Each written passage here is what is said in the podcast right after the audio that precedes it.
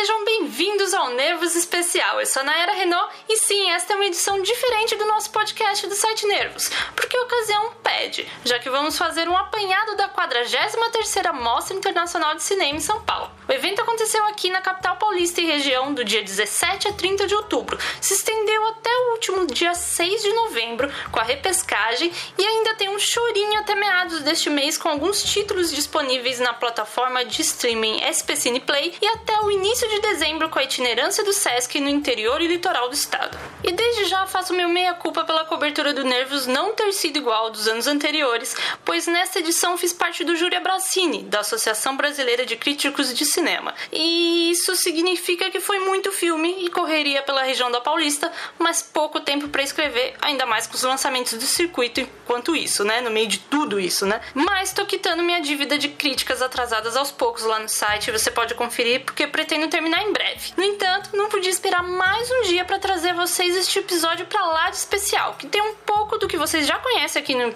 nosso podcast, né? Com um trecho de entrevista, mesa redonda e coletiva com os realizadores de filmes bem diversos: A Simetria, A Odisseia dos Tontos e o Wasp Network.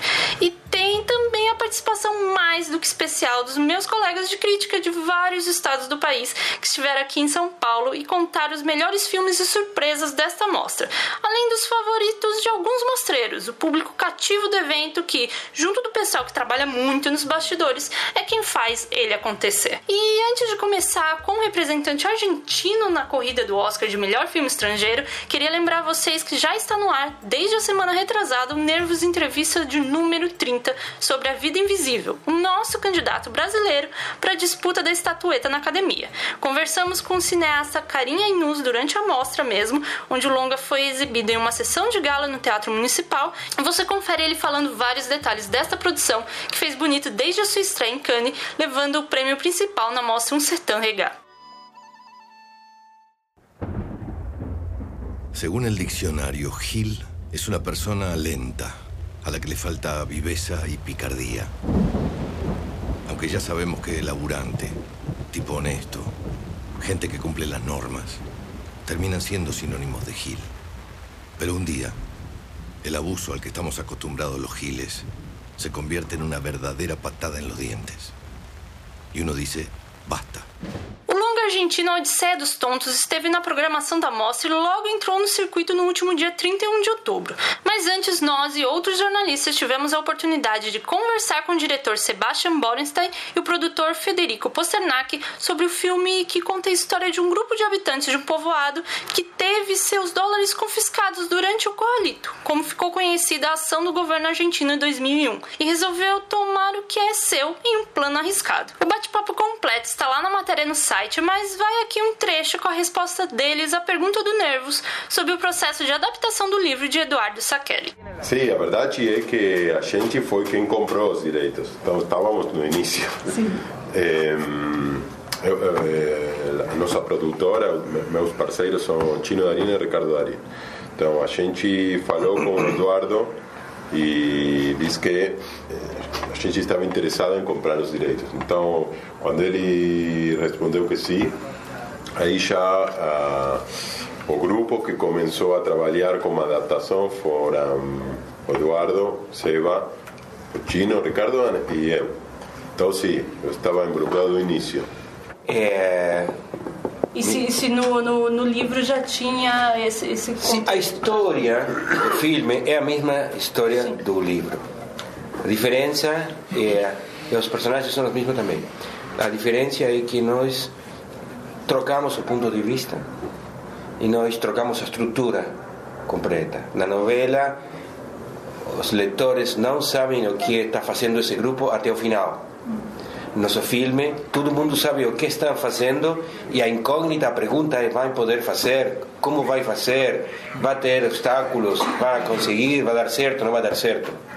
E o ponto de vista também trocou porque o ponto de vista na novela é o ponto de vista de Sakeri, que é um narrador que é escritor.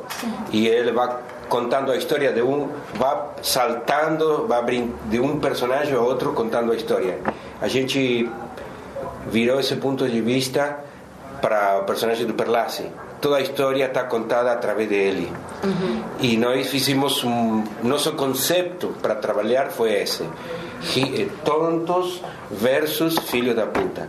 Esse foi nosso nosso conceito para trabalhar. Aí a, a questão política que você estava perguntando, os, os personagens tinham eh, algumas coisas que estão no filme, mas algumas era impossível. O personagem do Brandoni ele era um anarco-radical.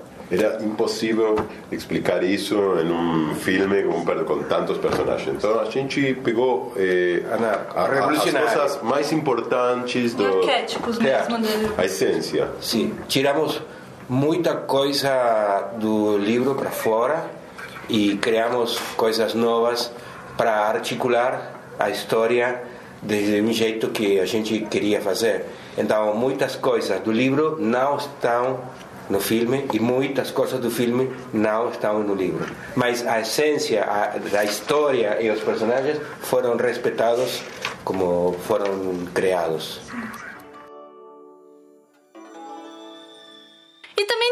Entrevista com a diretora Masha Neskovic e a atriz Mira Janjetovic sobre o filme sérvio Assimetria. O primeiro longa da cineasta tem uma proposta ousada de contar a história de três casais de diferentes gerações ao mesmo tempo e lugar e que podem ser as mesmas pessoas, como ela mesma explica no início da nossa conversa, que você confere aqui e a transcrição inteira lá no site. Which came 1st mm -hmm. Well, it was uh, your interest your desire to talk about uh, these states mm-hmm. of our relationship mm-hmm. or uh, the desire of to work with this effect narrative of this uh-huh. which came first yeah well i think the first came um, desire of speaking about uh, relationships in general uh, speaking about uh, how relationships develop or how relationships disintegrate in time and why. Yeah. That was my I suppose initial desire, you know. There there's something about that story that haunted me, I suppose.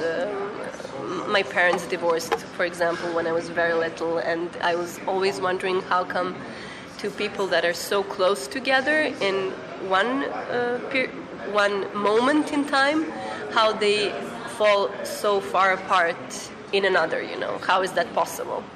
So um, I suppose that came first. And then um, I think that uh, why I chose uh, to have um, different uh, couples representing one couple, different couples that each live in the same place at the same time, is especially because of that that uh, for me, it's very sad that that happens, that this is the integration of, uh, of a relationship. And somehow, in this fictional universe that I created, somehow I had the feeling that for two younger couples in the, in the, in the film, it might be different. The outcome might be different. They could do something differently and change the outcome and, you know, live happily ever after, yeah. which doesn't happen in the film, you know, for, for the oldest couple.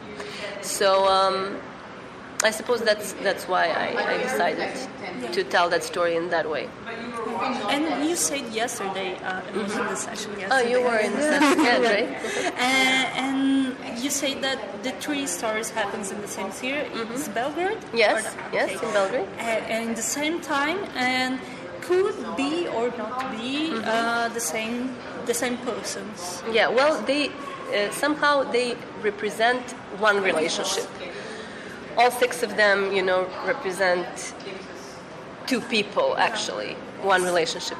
Um, but you can, you know, they, they certainly have um, inside the film itself. They certainly have some um, uh, supernatural forces that um, that connect them, and um, they have um, in their biographies, they have things that are exactly the same. So when you look at the, the Canada, yes, things that yes, these you... little things that I used to um, to tell the audience that they are the same people, even though they in reality they're not. So you can look at it in two different ways. You can look at it as as totally separate stories, or you can um, you can contemplate about one relationship using all three couples. It's like the same destiny. Like Yeah, uh, yeah. Yes. Uh, and how was to you uh, to the, the challenge for uh, is your first Mm-hmm. Feature? So to uh, use these elements. Of, It was very challenging. script. Yes, it was very challenging because uh, my idea from the beginning was not to tell everything, not to give everything to the audience, to let audience uh, discover things for themselves. And uh, it was always, you know, uh, sometimes it was difficult to um, to decide in the editing what should we not tell to the audience? And what how many informations are we uh, uh, how many information we have to give to the audience so that they could you know follow the story? And um, but I, I think that um, I, I always uh, repeat it to myself be be uh, be brave. Don't uh, don't do something that you initially didn't want to do just because you know some people think that you should give more you know. I always think that you should give a bit less so that the audience um, would can yeah. Push the yes yes yes yes. And yesterday on um, on the screening that you, Yeah. you were at i was really happy because um, because i saw that uh, even though we didn't give all the information you know on a plate that people do understand and they they you know maybe maybe they even understand more because of that because they they um, put themselves you know into it and Yeah, they had like their own visions. Of, Yes, your Yeah. experiments. yeah yeah And it's a question that I, I made uh, Mm-hmm. after, but uh, it was uh, the word premiere of the film. Mm-hmm. Yes. Here. So the, uh, this experience and uh, the reception of the audience, the Brazilians, has been good. Mm-hmm. Yes, it was a, it was very good. Um, we had one more screening before before the screening that you were at, and it was also good. It was almost full uh, full theater, and it was a, a better projection in terms of uh, technical qualities of the projection. But the audience was a bit uh, silent. There were only a couple of questions. I mean, they stayed throughout the film and they stayed through uh, through Q and A, but they weren't so talkative on that. And so I was like, I, I wasn't sure how they what they think and how they reacted.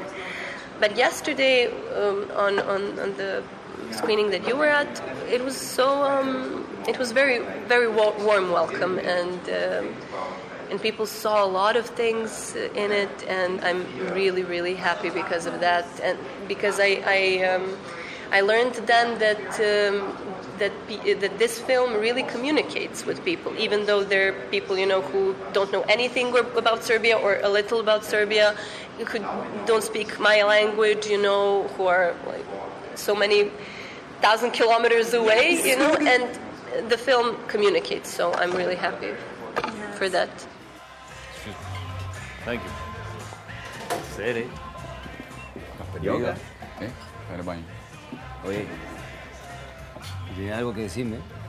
E também tiveram muitas coletivas de imprensa na mostra neste ano. E trago um pouco de uma delas pra cá. Quer dizer, cá entre nós foi a única que ficou com áudio possível pro podcast, que foi a do filme multinacional, particularmente bem latino, o Wasp Network, que abriu esta 43ª edição. Estiveram em São Paulo, além do produtor brasileiro Rodrigo Teixeira, o diretor francês Olivier Assayas, o ator venezuelano Ridigar Ramírez e o colega argentino Leonardo Sbaraglia para divulgar a adaptação do livro do jornalista brasileiro Fernando Moraes, chamado Os Últimos Soldados da Guerra Fria, que conta a história da rede de espiões cubanos montada nos Estados Unidos. E você escuta agora um pouco deste papo com a imprensa que misturou português, espanhol, inglês, mas todo mundo se entendeu. Thank you. Bom, a gente está fazendo uma negociação de venda de distribuição para o Brasil agora. Ah, na verdade, é uma venda global dos mercados disponíveis. Essa negociação está quase finalizada. Eu não posso ainda revelar quem vai ser o, o distribuidor, mas terá é lançamento em salas de cinema no Brasil em outros mercados, mas eu não tenho ainda como é, afirmar que tamanho, porque é uma negociação que está em curso. A gente está quase terminando de fechá-la. O título, o título vai ser igual? A princípio vai ser a Rede Vespa. A gente ainda não tem o título no português, mas a gente tem na França o título é diferente. Na França, Lourenço, você está por aqui? Como ficou o título em francês? Tá, o título em, em, em francês é a, a Cuba Network, a rede cubana. Então, pode ser que esse título vire para outros países também. Pode ser que no Brasil a gente tenha uma, o título mais próximo do próprio livro do Fernando Moraes. ¿Se va a estrenar, eh, se va, va a pasar la película en La Habana, en el Festival de La Habana? Não, porque foi pergunta, não? Foi sim, sim, sim. Ela perguntou se o filme vai passar em Havana e ele passou a pergunta para o Olivier e o Olivier falou que também não. É bem provável que sim, porque as nossas produtoras cubanas estão apresentando o filme essa semana para o governo de Cuba. E pela relação, pela reação que nós vimos, eu, Edgar e Olivier, em, em Nova York agora, inclusive algum advogado dos cinco cubanos, foi muito positivo. Eles têm uma visão muito, muito positiva da história que a gente contou. Então, assim, acho que é bem provável que o filme seja exibido em Cuba e vai ser um prazer a gente poder ir para o Festival de Havana, caso a gente seja convidado, exibir o filme lá. Vai ser uma, talvez seja o ponto alto em termos de emoção a gente poder exibir para o povo cubano esse filme. Não, não sei o que vocês acham. Sí, eh, nunca, nunca fue, creo que, el, el, como lo decía Rodrigo, el, las autoridades y la gente que participó de parte de Cuba en la película siempre estuvieron eh, con la película, conociendo qué historia se contaba. de hecho, fueron parte productores ¿no? de, del proyecto y, hemos, por esa razón, también en la película se ha filmado su mayoría en en Cuba, ¿no? en La Habana. Eh, en ese sentido, ojalá, ojalá la película, exacto, eh, tenga ahí, creo que la, la, posibilidad de, como dice Rodrigo, de, conversarla, de poder, de poder que esto sea una, una excusa más para, para el diálogo, ¿no? Y para poder para poder seguir pensando sobre una situación que es muy compleja, ¿no? que es la situación, la situación que retrata la película eh, en relación a la historia bueno, que, ya sabemos de qué está hablando. Entonces, bueno, son temas realmente complejos, incluso la posición, dónde posicionarse, ¿no? Es, es, un tema, es un tema complejo. Me preguntabas eh, me preguntabas por el personaje, yo creo que es un gran personaje, personaje de Basulto, es un personaje que justamente em, transmite ¿no? Eh, esta, situación y esta relación de, lo que es la CIA dentro de, Cuba y cómo, intenta eh, mantener ese, poder político en el medio de esa situación eh, pero bueno, fundamentalmente creo que es un gran personaje y para mí fue muy, muy hermoso poder trabajar con Edgar, poder trabajar con Olivier, poder trabajar con, con Wagner.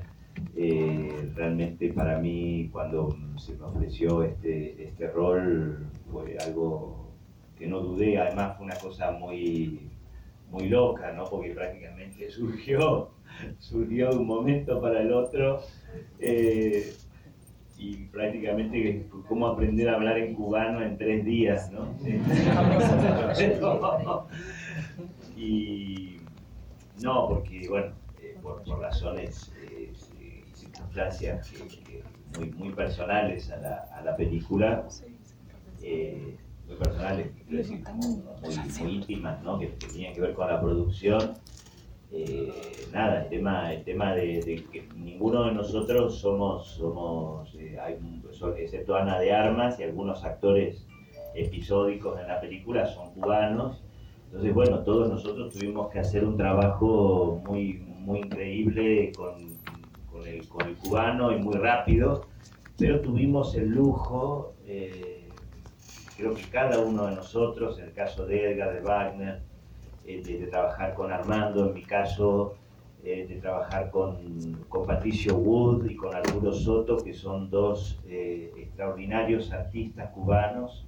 Uno de ellos es eh, un director cubano, Arturo Soto, y otro es un actor que también ha dirigido algunas cosas, Patricio Wood, que, es como yo te dijese que, no sé, que el mejor actor cubano está contigo trabajando codo a codo, eh, ayudándote para que hagas el acento cubano, ¿no? Eh, y, gente de una calidad humana y de una calidad artística que para mí fue realmente muy, muy conmovedor, muy conmovedor, eh, porque, porque en Cuba justamente existe gente con con, con ese nivel de, de, precisión, con ese nivel de, de sensibilidad y, y, además con ese nivel de, de, porque más allá del trabajo que a él le, le ofrecían y pero digo, él, él, hizo mucho más que el trabajo, sobre todo Patricio, que fue el que estuvo mucho con, con nosotros en el rodaje, mucho más del trabajo que le correspondía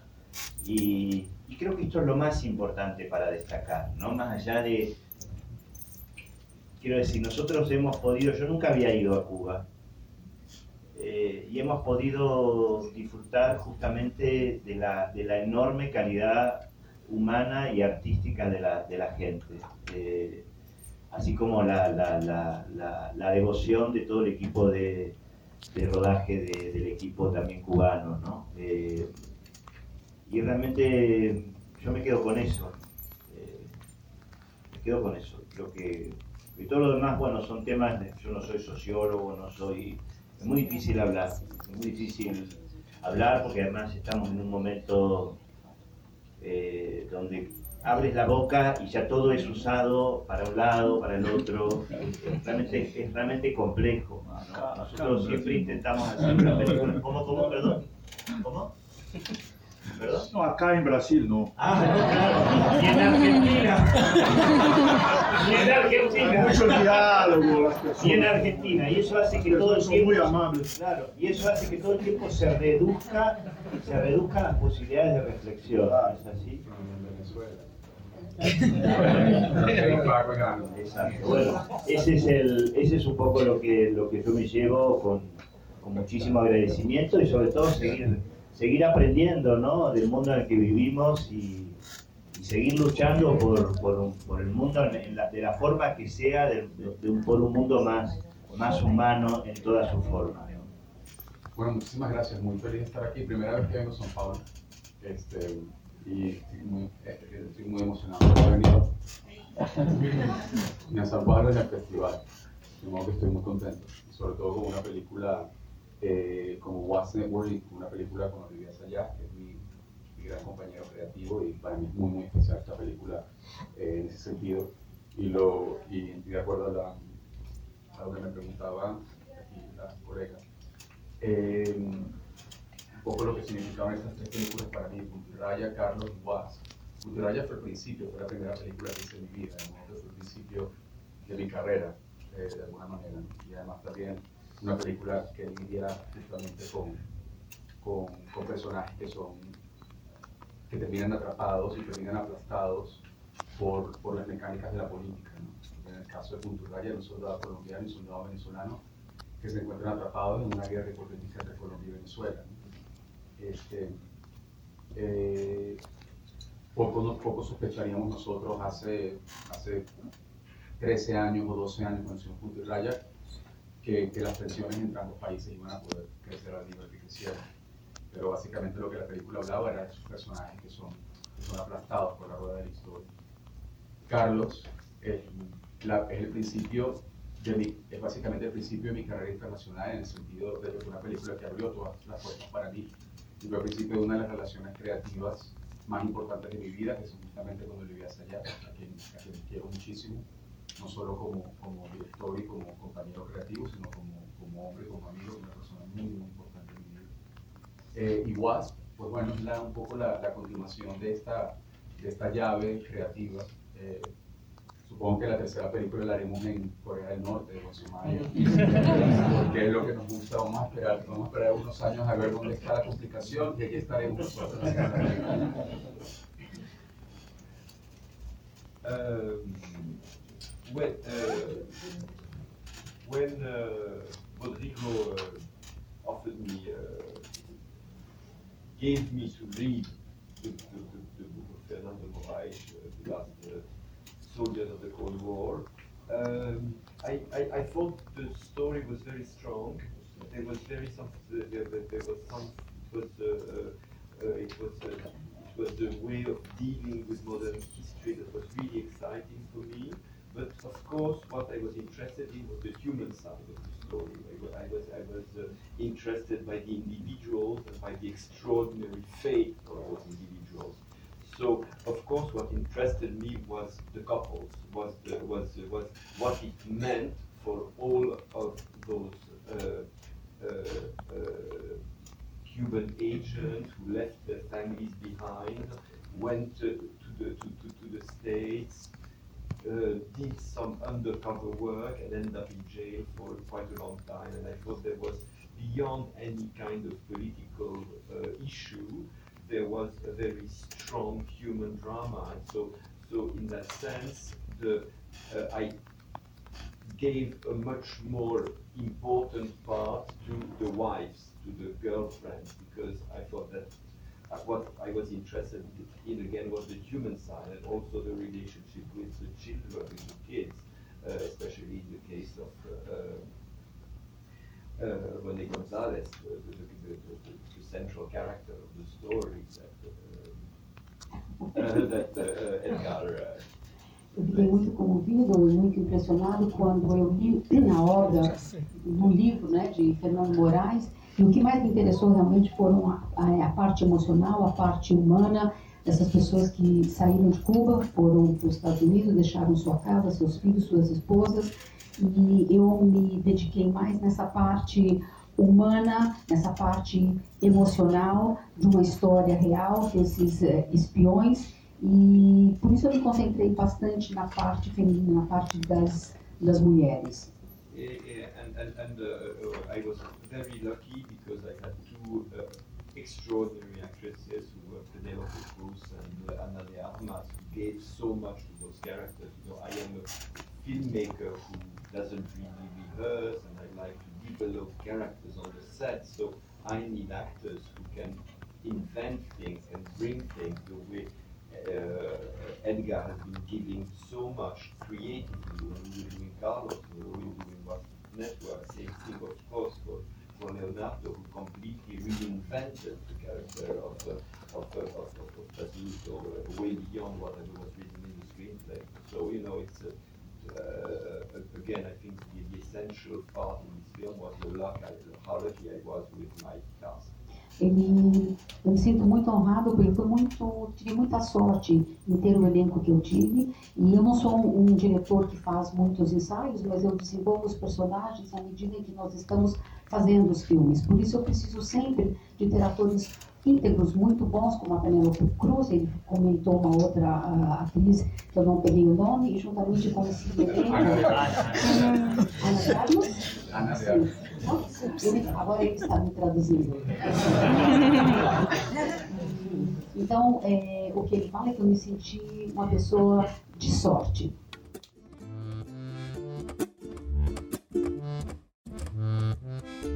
Agora chegou a hora muito especial e mais aguardada deste podcast, porque teremos a palavra dos amigos da crítica que se disponibilizaram a atender a coleguinha aqui no meio da correria da mostra, seja em praça de alimentação, lançamento de livro da Bracine e até durante créditos finais da sessão na repescagem. Veja a minha coragem. E eles falaram dos melhores filmes desta edição e também daqueles achados que os surpreenderam no meio da seleção. São jornalistas de vários estados e regiões do país, como vocês podem conferir nos depoimentos e olha, eu agradeço demais a participação deles para brilhantar esse episódio.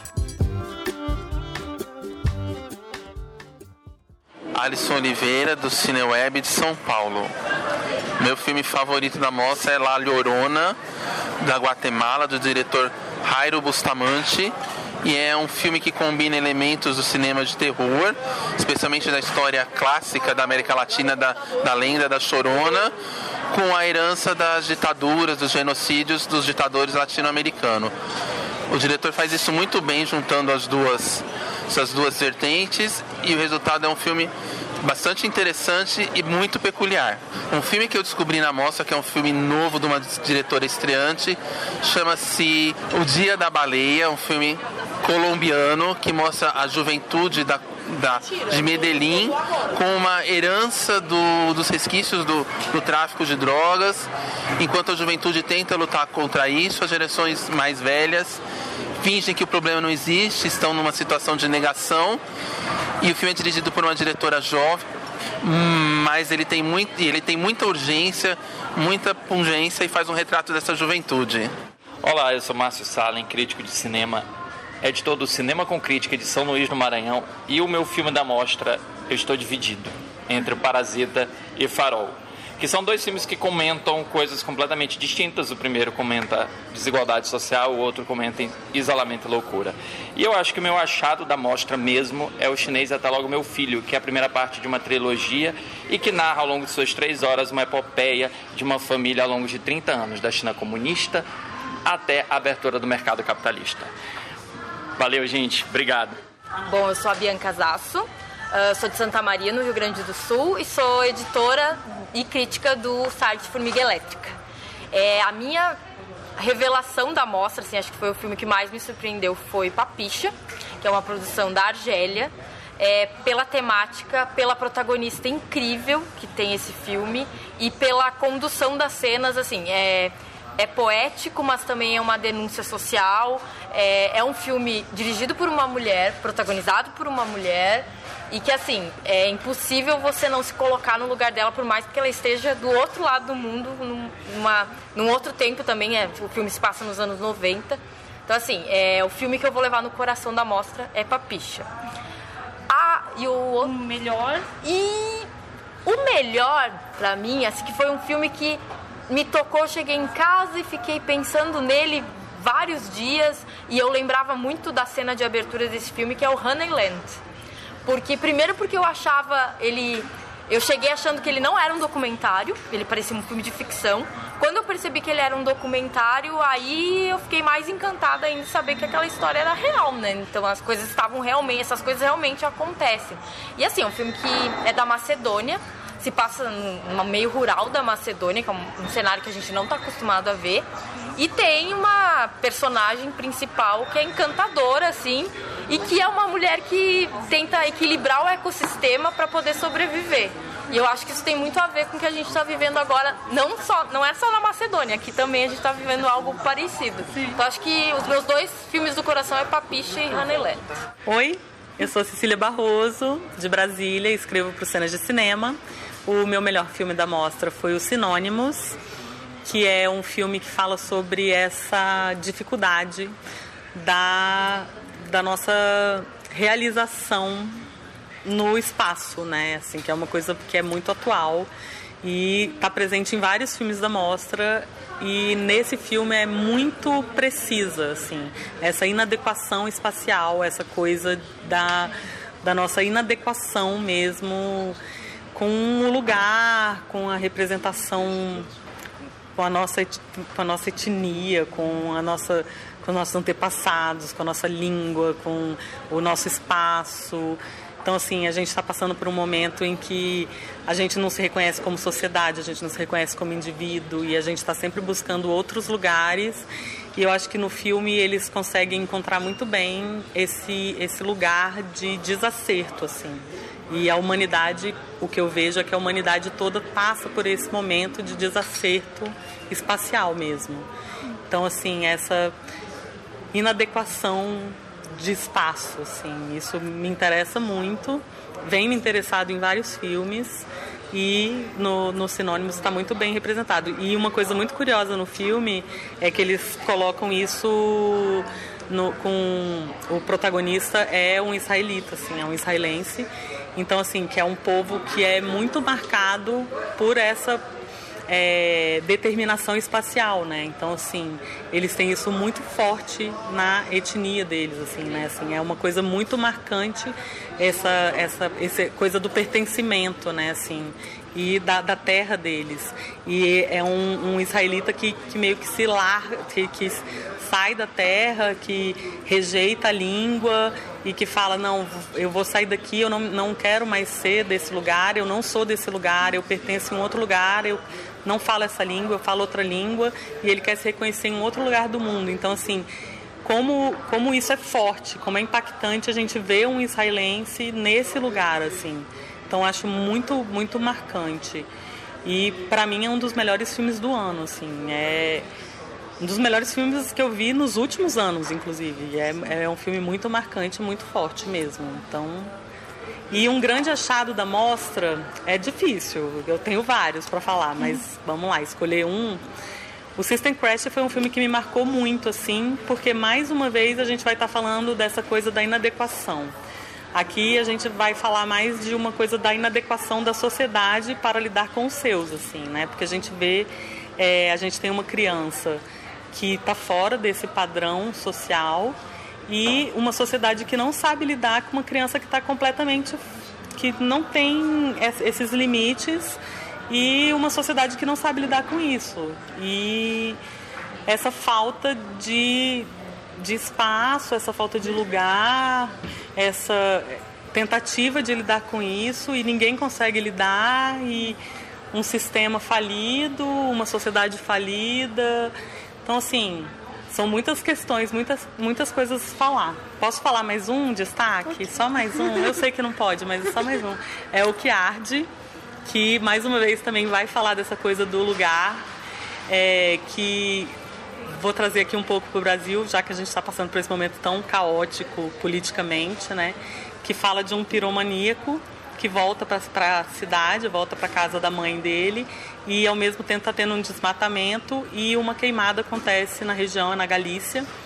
E é, a sociedade condena esse cara, do mesmo jeito que condena a menina no, no System Crasher, né? Então, assim, é essa coisa da sociedade não saber lidar com os seus, né? Então, assim, é uma coisa muito da sociedade falida que a gente vê em comum nesses três filmes e isso me interessou muito na mostra, essa conversa entre esses três filmes e essa coisa do, do espaço, do lugar e, e de uma sociedade mesmo que está tentando se reencontrar e se colocar como sociedade de novo, né?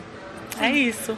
Oi, meu nome é Francisco Carboni, eu sou do Rio de Janeiro, escrevo, escrevo para o Cine Players e é, o meu filme preferido da mostra, bom, eu gostei muito de dois, seriam dois preferidos, mas entre esses dois eu vou ficar com o Farol, do Robert Eggers, que é uma, para mim uma evolução do, do, do, cinema que ele já tinha apresentado na Bruxa. Acho que é um filme ainda mais complexo, com ainda mais camadas de, de discussão, de observação. Acho que o filme tem uma um viés que eu não sei se é todo mundo que vai pegar ou, ou vai problematizar em relação ao homoerotismo e homodiscussões mesmo.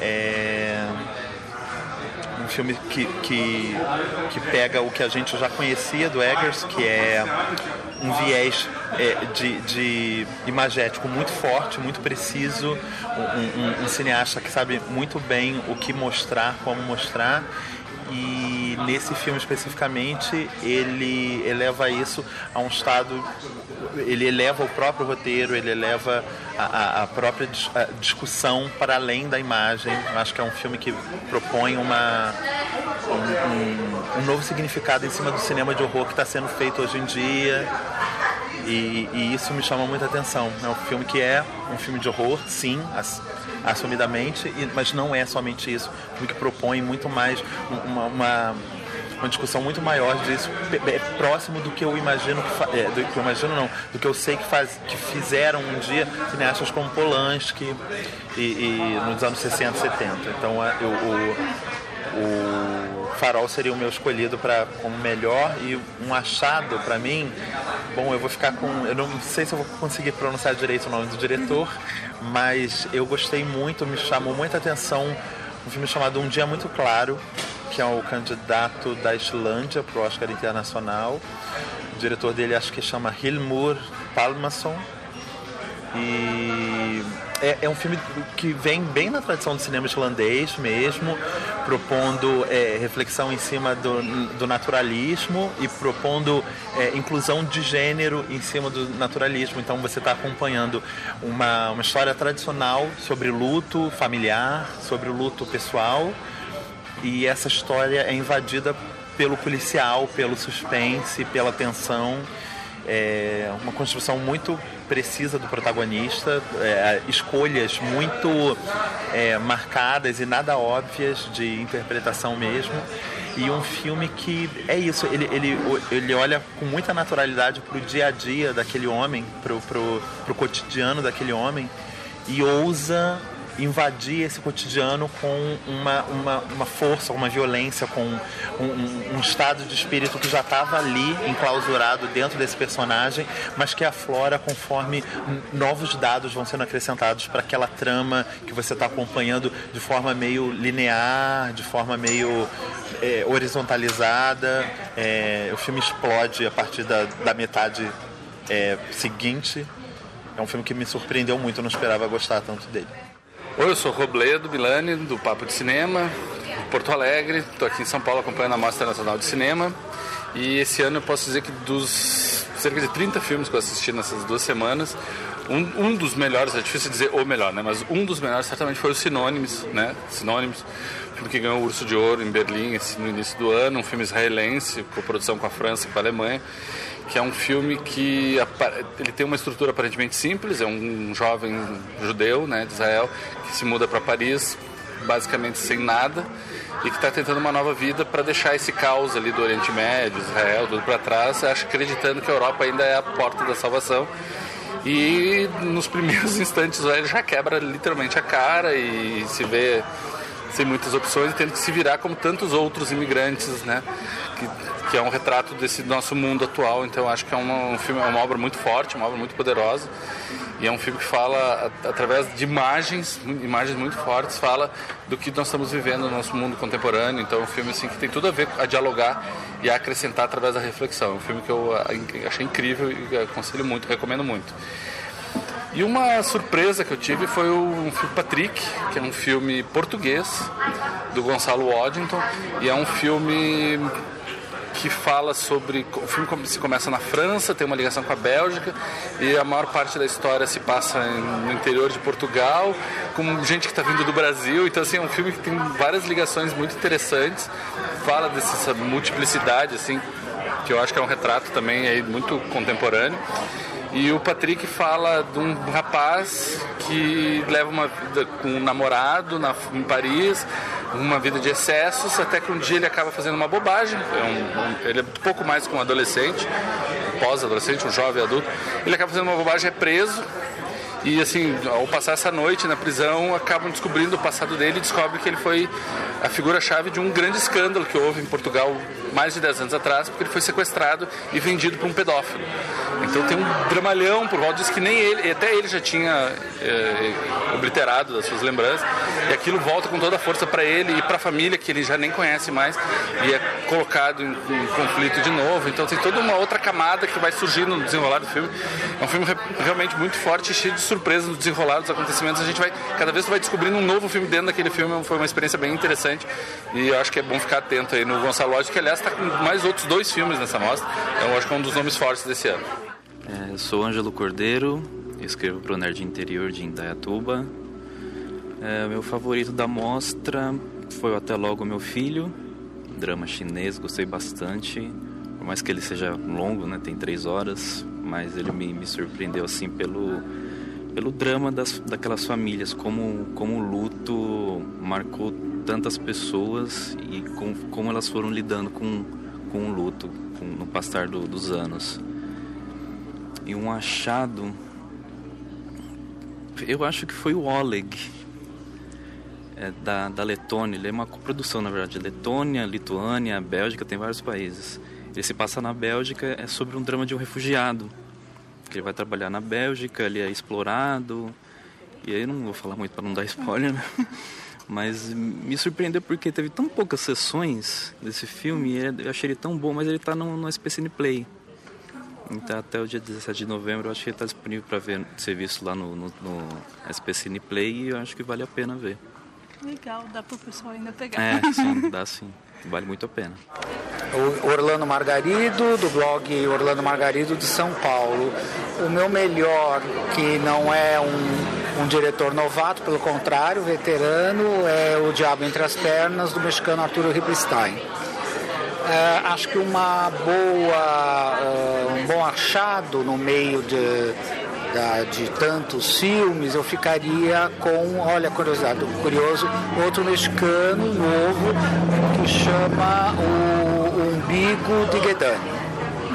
Ah, curioso serem dois mexicanos, mas acho que são não, não é por acaso, são filmes que acho que falam muito a nós aqui no Brasil.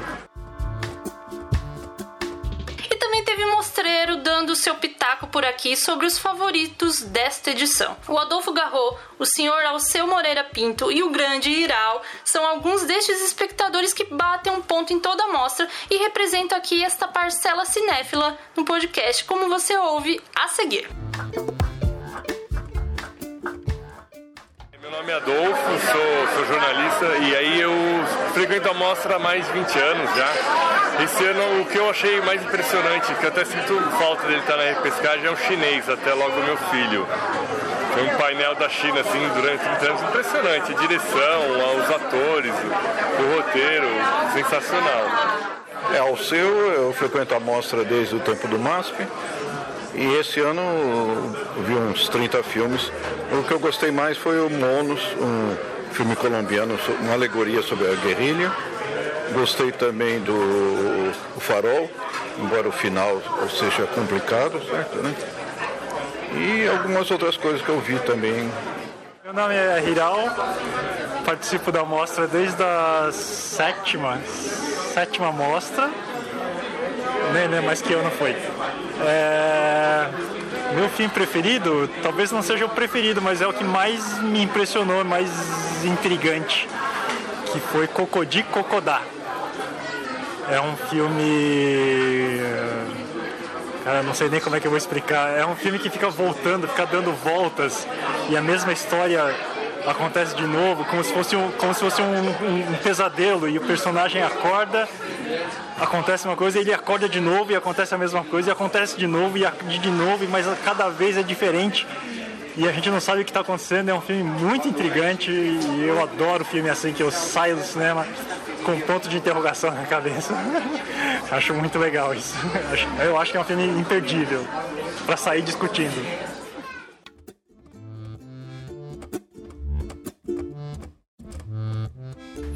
De todas essas dicas incríveis de filmes que eu agradeço muito e vou deixar tudo anotadinho no post deste episódio no site www.nervos.com.br e também na descrição na plataforma que você nos escuta neste momento, acho que tenho o direito de dar o meu pitaco aqui também. Não vou me estender muito para falar daquele que eu considero melhor desta amostra, porque a Bia já comentou muito bem dele. É o Honeyland, este documentário da Macedônia do Norte, que aliás foi escolhido para representar o país por uma vaga no Oscar e também foi premiado no Festival de Sundance, contando a história dessa apicultora que tem sua vida mudada com a chegada desses vizinhos bem barulhentos, como diria uma sessão da tarde, né? Mas bem mais do que barulho eles trazem. Você pode conferir minha crítica sobre ele lá no Nervos, mas só queria frisar como o registro documental aqui, né, que é disposto propositadamente pelos diretores Ljubimir Stefanov e Tamara Kotetsva, espero que tenha acertado, não sei, é, disposto né, em ritmo de narrativa ficcional, tem um quê de cinema direto, assim, esse subgênero do documentário que já produziu clássicos como Grey Gardens. E aqui serve muito bem para transformar um caso episódico, né, extremamente local, regional, em combustível para discussões universais, assim, sejam ambientais ou éticas. Então, assim, aliás, o cinema macedônio para mim foi uma grande surpresa, assim, nessa edição da mostra, com também ótimo Deus Existe Seu Nome é Petúnia, também outro filme com uma mulher lutando, aí no caso uma mulher contra o sistema. Mas assim, eu vou citar é, na realidade outros dois como os meus achados dessa mostra. Sim, são dois, porque eu não podia deixar de fora um título brasileiro, mas exatamente aquele que nós premiamos no Júlia Bracini, o filme De Sabina Colares e Davi Aguiar. É uma produção cearense que usa o bridismo também, né, entre documentário e ficção, só que de forma mais clara, né, mais evidente, com o personagem do Rômulo Braga indo buscar uma história familiar para encontrar um momento histórico praticamente desconhecido do Brasil, né, extraindo depoimentos reais e por vezes algumas interpretações que contam sobre os campos de concentração construídos no estado do Ceará durante a Grande Seca do ano de 1932. É, uma multidão de retirantes famintos fugiu do sertão e marchou para as cidades e para a capital, Fortaleza também, mas as autoridades e a alta sociedade né, queriam retirar esse cenário de miséria do seu campo de visão, digamos assim, né? E como são raros os registros históricos, fotográficos, etc., né, de, desses campos de concentração, é, o filme se faz tão importante, né? E por fazer tão bom uso da linguagem cinematográfica para levar este conhecimento a mais pessoas sobre essa mácula na nossa história nacional, ele acabou levando o nosso prêmio com muita justiça. E o outro realmente foi um achado deste ano, porque foi um encaixe assim meu entre as sessões que não estava planejado em pleno domingo à tarde e a sinopse dava a entender que o filme seria muito controverso por tocar em temas tão delicados, mas acabou que uma menina de 6 anos derrubou uma ou duas lágrimas de mim e quem me conhece sabe que isso é ou era, né? Muito difícil. Então, assim, eu tô falando do San Francis, uma dramédia indie norte-americana que ganhou o prêmio do público no South by Southwest e marca a estreia na direção do Alex Thompson. O longo acompanha uma mulher na faixa dos 30 anos que começa um trabalho de babá logo depois de passar por um processo de aborto após uma gravidez inesperada. Tinha tudo para dar errado na história desse filme, mas é dele querer dar uma lição de moral. Mas o cineasta revela um grande afeto pelos personagens e as suas decisões, com todo o peso que elas carregam, obviamente. E enfim, o final é de uma singela ternura que me pegou de jeito, viu? E agora só nos resta torcer para que estes, né, não só este como estes e outros filmes citados aqui por todo mundo que participou, possam chegar no circuito. Alguns deles já estão no circuito, né, como Parasita, mas é que outros citados consigam vir aqui chegar no circuito ou nas plataformas digitais em breve, né? Para todo mundo que não pôde conferir na mostra, ver aí depois. E assim termina o Nervos especial desta mostra 2019, destacando desde realizadores a críticos e ao público que movimentam este grande evento da cinefilia que chegou à sua 43 edição. É o primeiro e talvez único podcast neste formato, não sei, veremos depois se voltamos com ele em outros grandes eventos. Vamos ver. Mas as 30 edições do nosso programa regular, o Nervos Entrevista, estão à disposição de você a um clique de distância no Spotify Spotify, iTunes, SoundCloud, Google Podcasts, no seu feed ou disponível também para download lá no site. No Nervos você ainda tem mais conteúdo sobre cinema, TV, música, enfim, cultura no geral. Se gostou, curte e compartilha. Se viu onde podemos melhorar, comenta ou escreve para o Nervos Site, tudo junto, nervosite@gmail.com, pois queremos atender bem para atender sempre. Nos reencontramos em breve mais alguma conversa por aí, mas por hora, obrigada pela audiência e até a próxima.